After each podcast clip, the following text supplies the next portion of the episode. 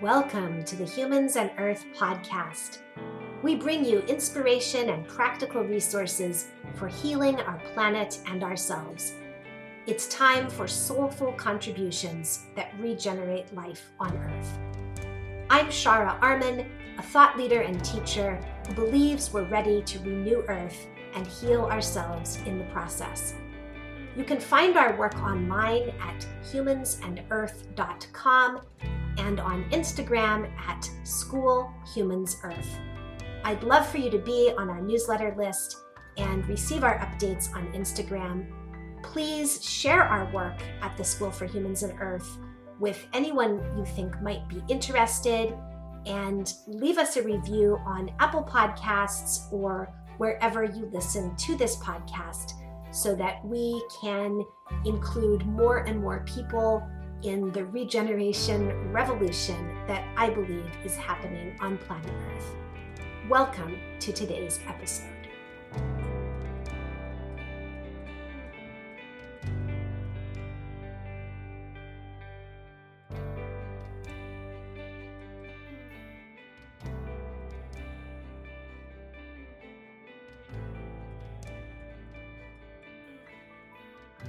Hello, everyone. I'm here today to talk with you about green brain and red brain states and why eco optimism is our wisest choice right now. There is no doubt that life on Earth is complex right now. Whether you are alert to refugee crises, signs of environmental damage and climate change, severe storms, health effects from air and water pollution, or social and political turmoil, you could make a list of a lot of things that worry you, scare you, or even lead you to feel despair. In regard to how things are going for Earth and all of us beings who rely on her for our survival, our situation can seem very worrisome currently. There's a lot of talk about how generalized anxiety is common, and an eco anxiety response in particular is also now common, almost a way of life, even normalized in spoken and written conversations.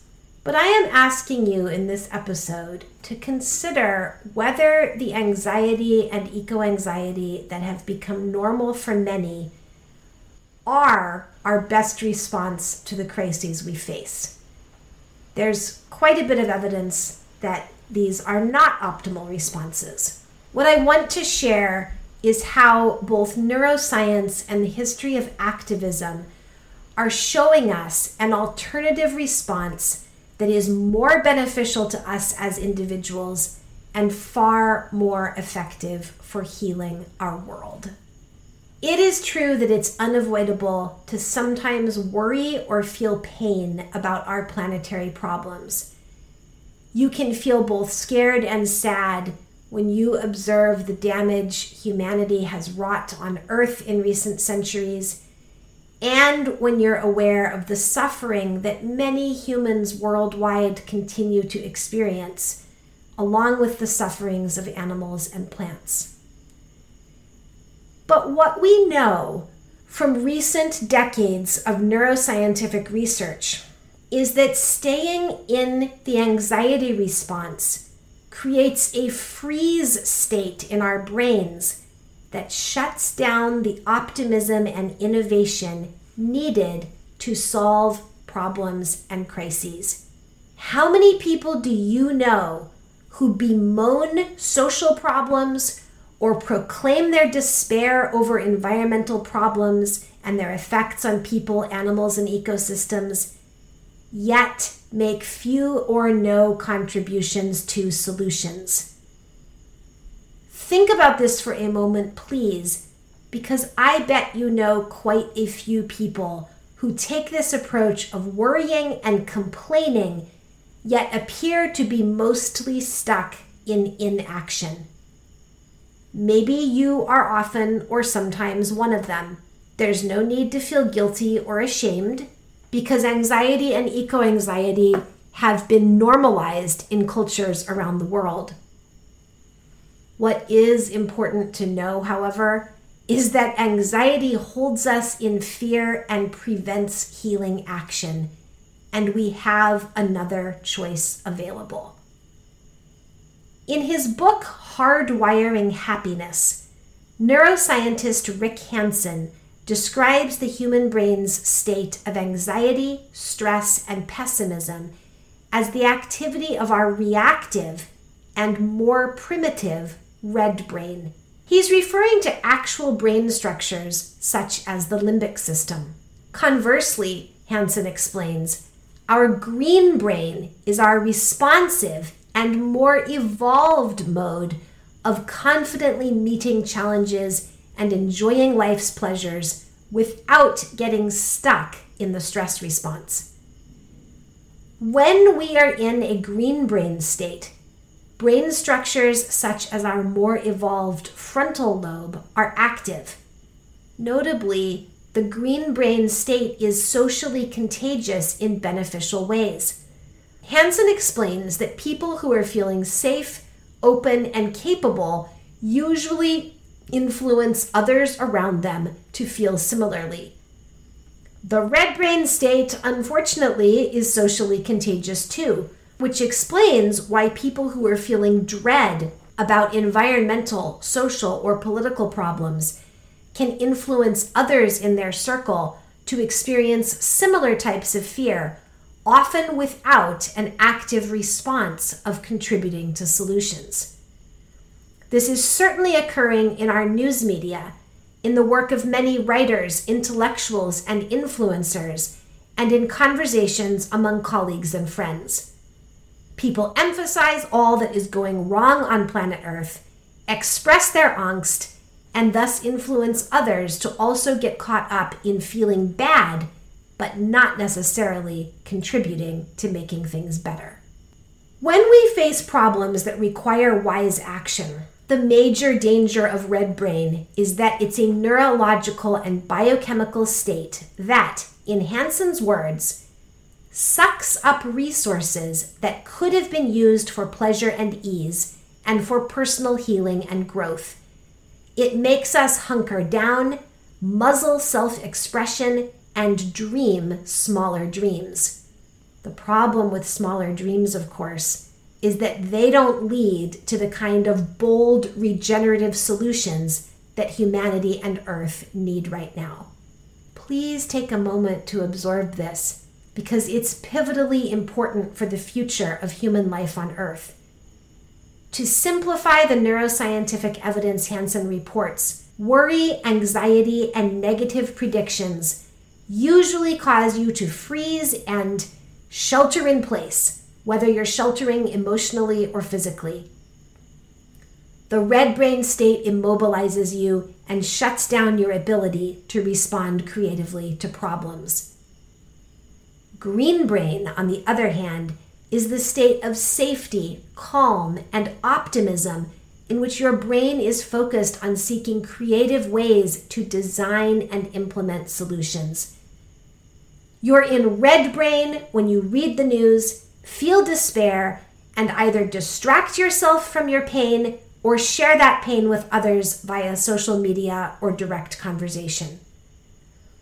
You're in green brain when you are aware of the world's problems, but equally or more aware of solutions that are already being implemented, and you're alert to how brave, creative, innovative, and caring humans have the capacity to be. I've studied human history for decades, and I find that Hanson's neuroscientific discussion of green brain and red brain makes perfect sense. I've observed that it's nearly always the case that humans accomplish our greatest acts from a foundation of inspiration, not fear. Our creativity arises from our hope, not our terror. It's our green brain state that leads us to be our most helpful, dynamic, brave, and effective. Suffragettes did not attain votes for women a century ago, by sitting around and moaning about how unattainable equal rights appeared to be. I thus worry when I hear people around me weakly stating that we must solve climate change, switch to renewable energy, create social justice, or solve world hunger, but then in their next sentence voice their belief that we probably won't do it. Here's how significant contributions actually come about. I love the example of Dr. Wangari Maathai's Greenbelt movement in Kenya. Maathai did not establish the Greenbelt movement out of an anxious assumption that reforesting her home country of Kenya and restoring its streams would be impossible. Quite the opposite. She trained other Kenyan women to tend tree seedlings and plant them because she was acting from a green brain confidence that they could reforest their country while providing employment to rural women and restoring their water supply. Since 1977, the Greenbelt movement has planted over 51 million trees. And Maathai won the Nobel Peace Prize for this work in 2004, the first African woman to receive it. I absolutely love the story of her life. She's written at least two books, and also her Nobel Peace Prize speech is available online. And I'm not suggesting that every one of us has to contribute on the scale that Wangari Maathai did.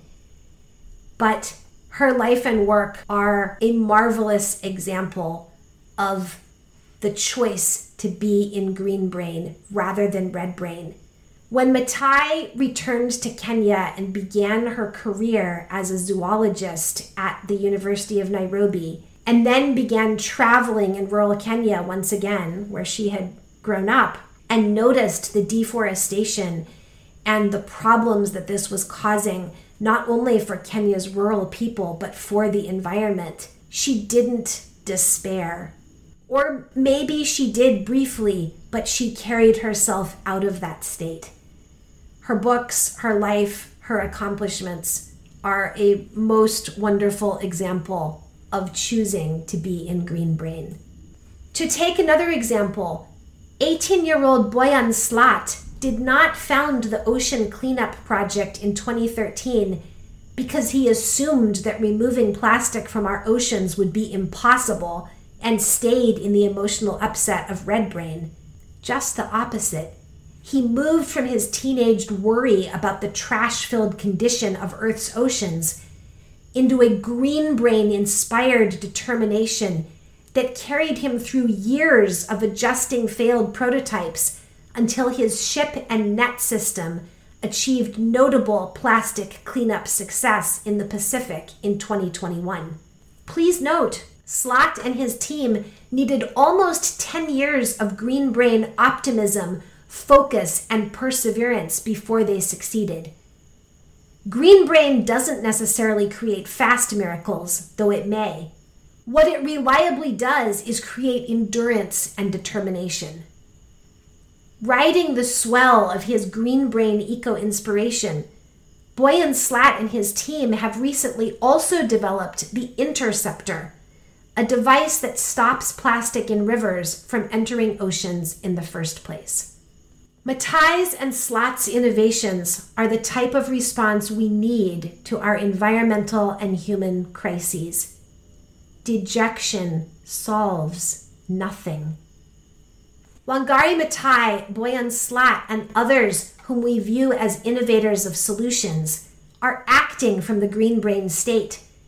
And please note, I could talk for hours about people who have accomplished these beautiful healing changes on the local level.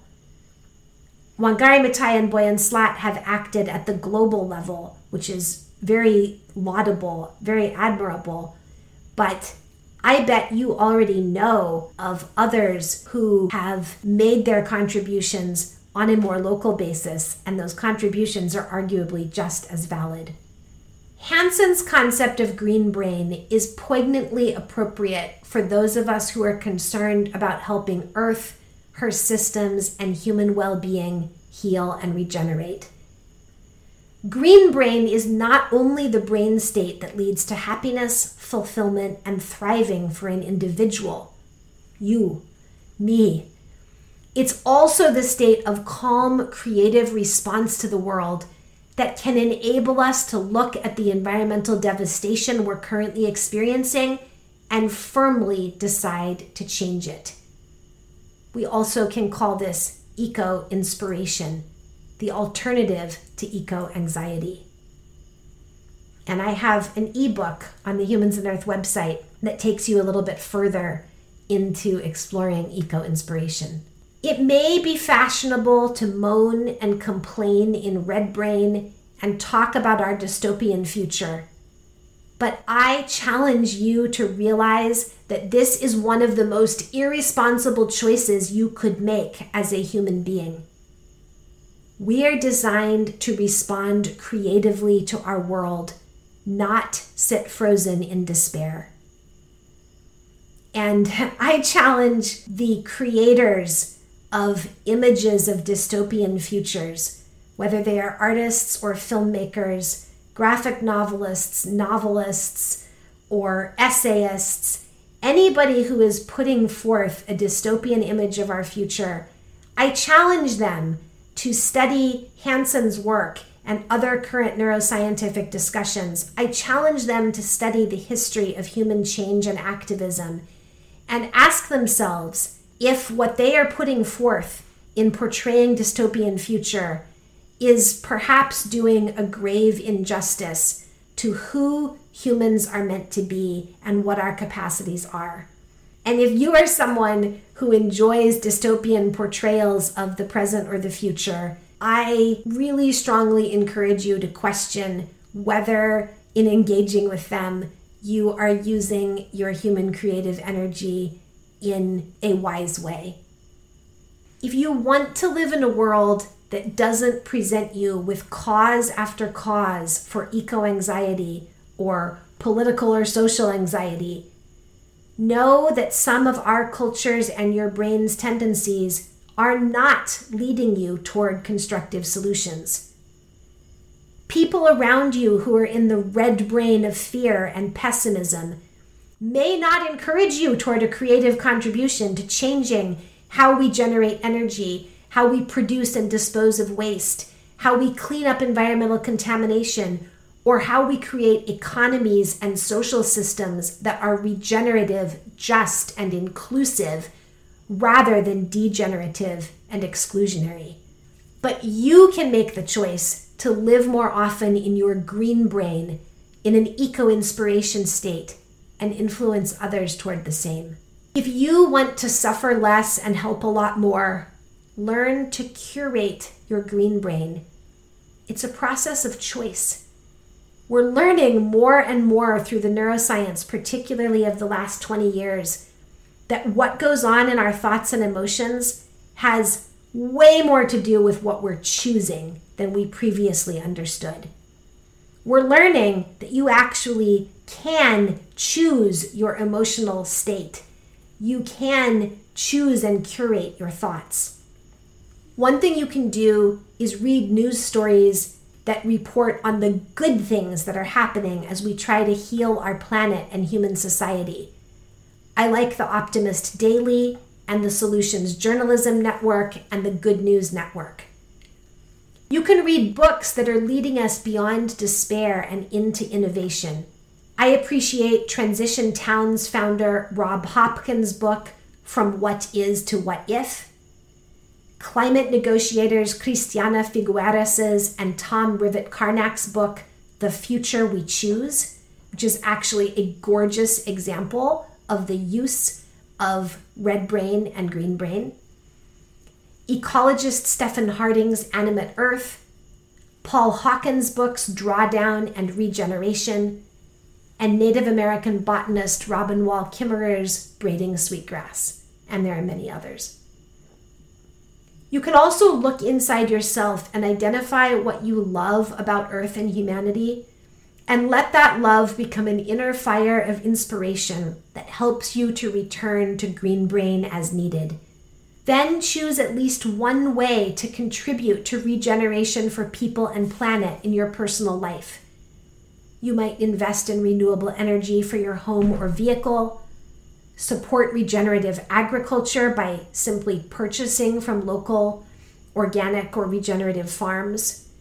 You might compost, buy organic or pre owned clothing, contribute to an endeavor that helps children or any population gain the benefits of spending time outdoors.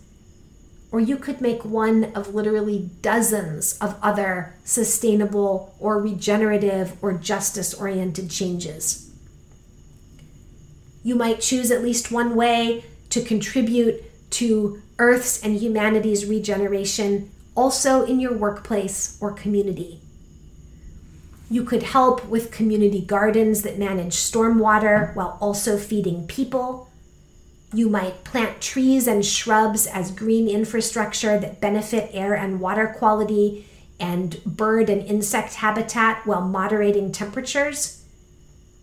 Maybe you'll join a transition town or permaculture initiative that helps your community move towards sustainability and social justice in its built environment and social and political structures.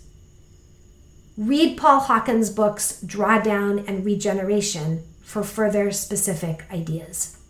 A shadow side of what we're experiencing on Earth right now is that the anxiety and eco anxiety that have become pervasive not only harm your well being, but they also hinder you from contributing to making things better here.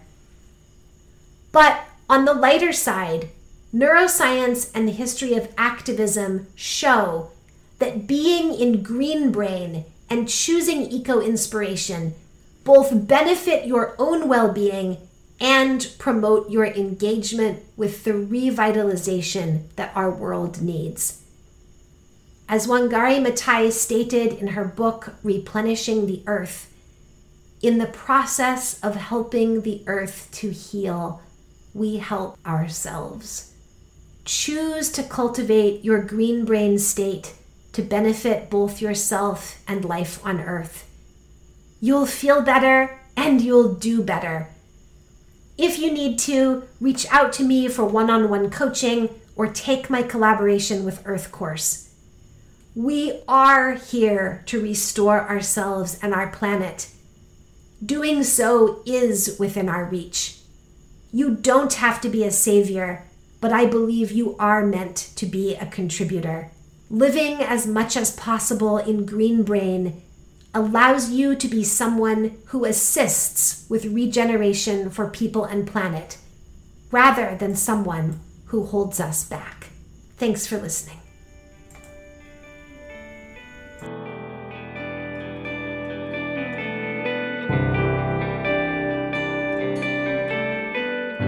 Thank you for listening to Humans and Earth. Please share this episode to broaden engagement in the regeneration our world needs.